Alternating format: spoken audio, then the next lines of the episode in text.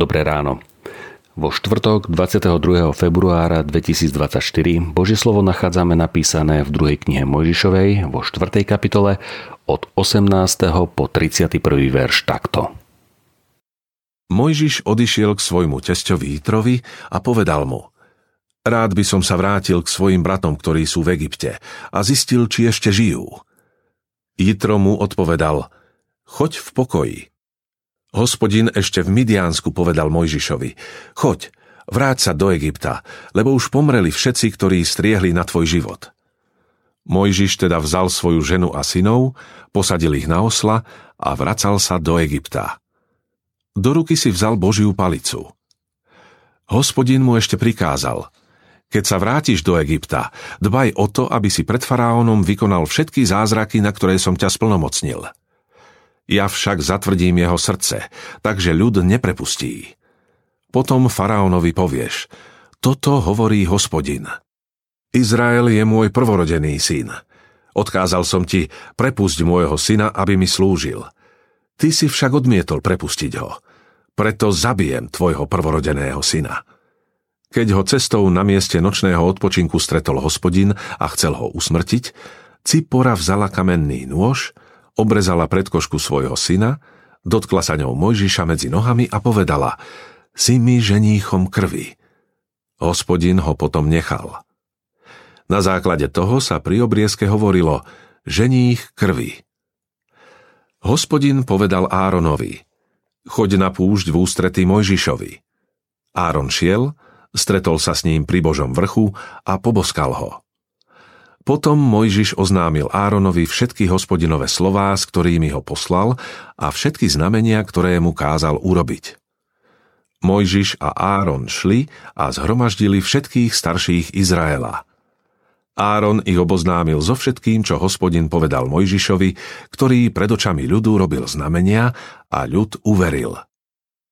Keď počuli, že hospodin navštívil Izraelitov a videl ich utrpenie, padli na kolená a klaňali sa.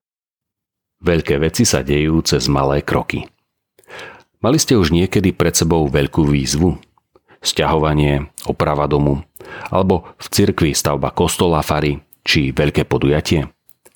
V takej chvíli máme pocit, že nás to prevalcuje. Ako to môžeme zvládnuť? Odpoveď je tak, že budeme poctivo a dôsledne konať mnoho malých krokov vedúcich k cieľu a pritom dávame pozor, aby nám niečo podstatné neušlo. Vyviesť ľud Boží z otroctva bola úžasná výzva. Začala sa malými krokmi.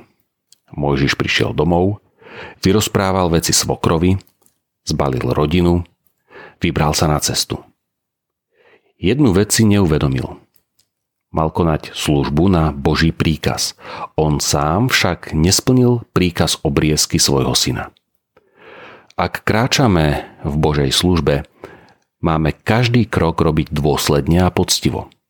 Každý chlapec izraelského národa mal byť obrezaný na znak toho, že patrí Bohu. Aj Mojžišov syn mal patriť Bohu.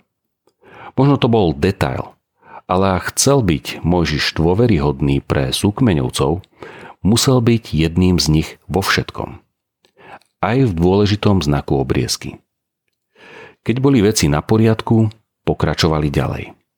Stretli sa s Áronom a veci sa pohli. Nebojme sa veľkých úloh. Každá z nich sa skladá z malých krokov. Robme ich dôsledne, pripravme sa na ne. Vykonajme ich a dielo Božie medzi nami bude rásť. Tehla po tehle. Dieťa za dieťaťom. Rodina za rodinou budú rásť do Božieho kráľovstva. Modlíme sa.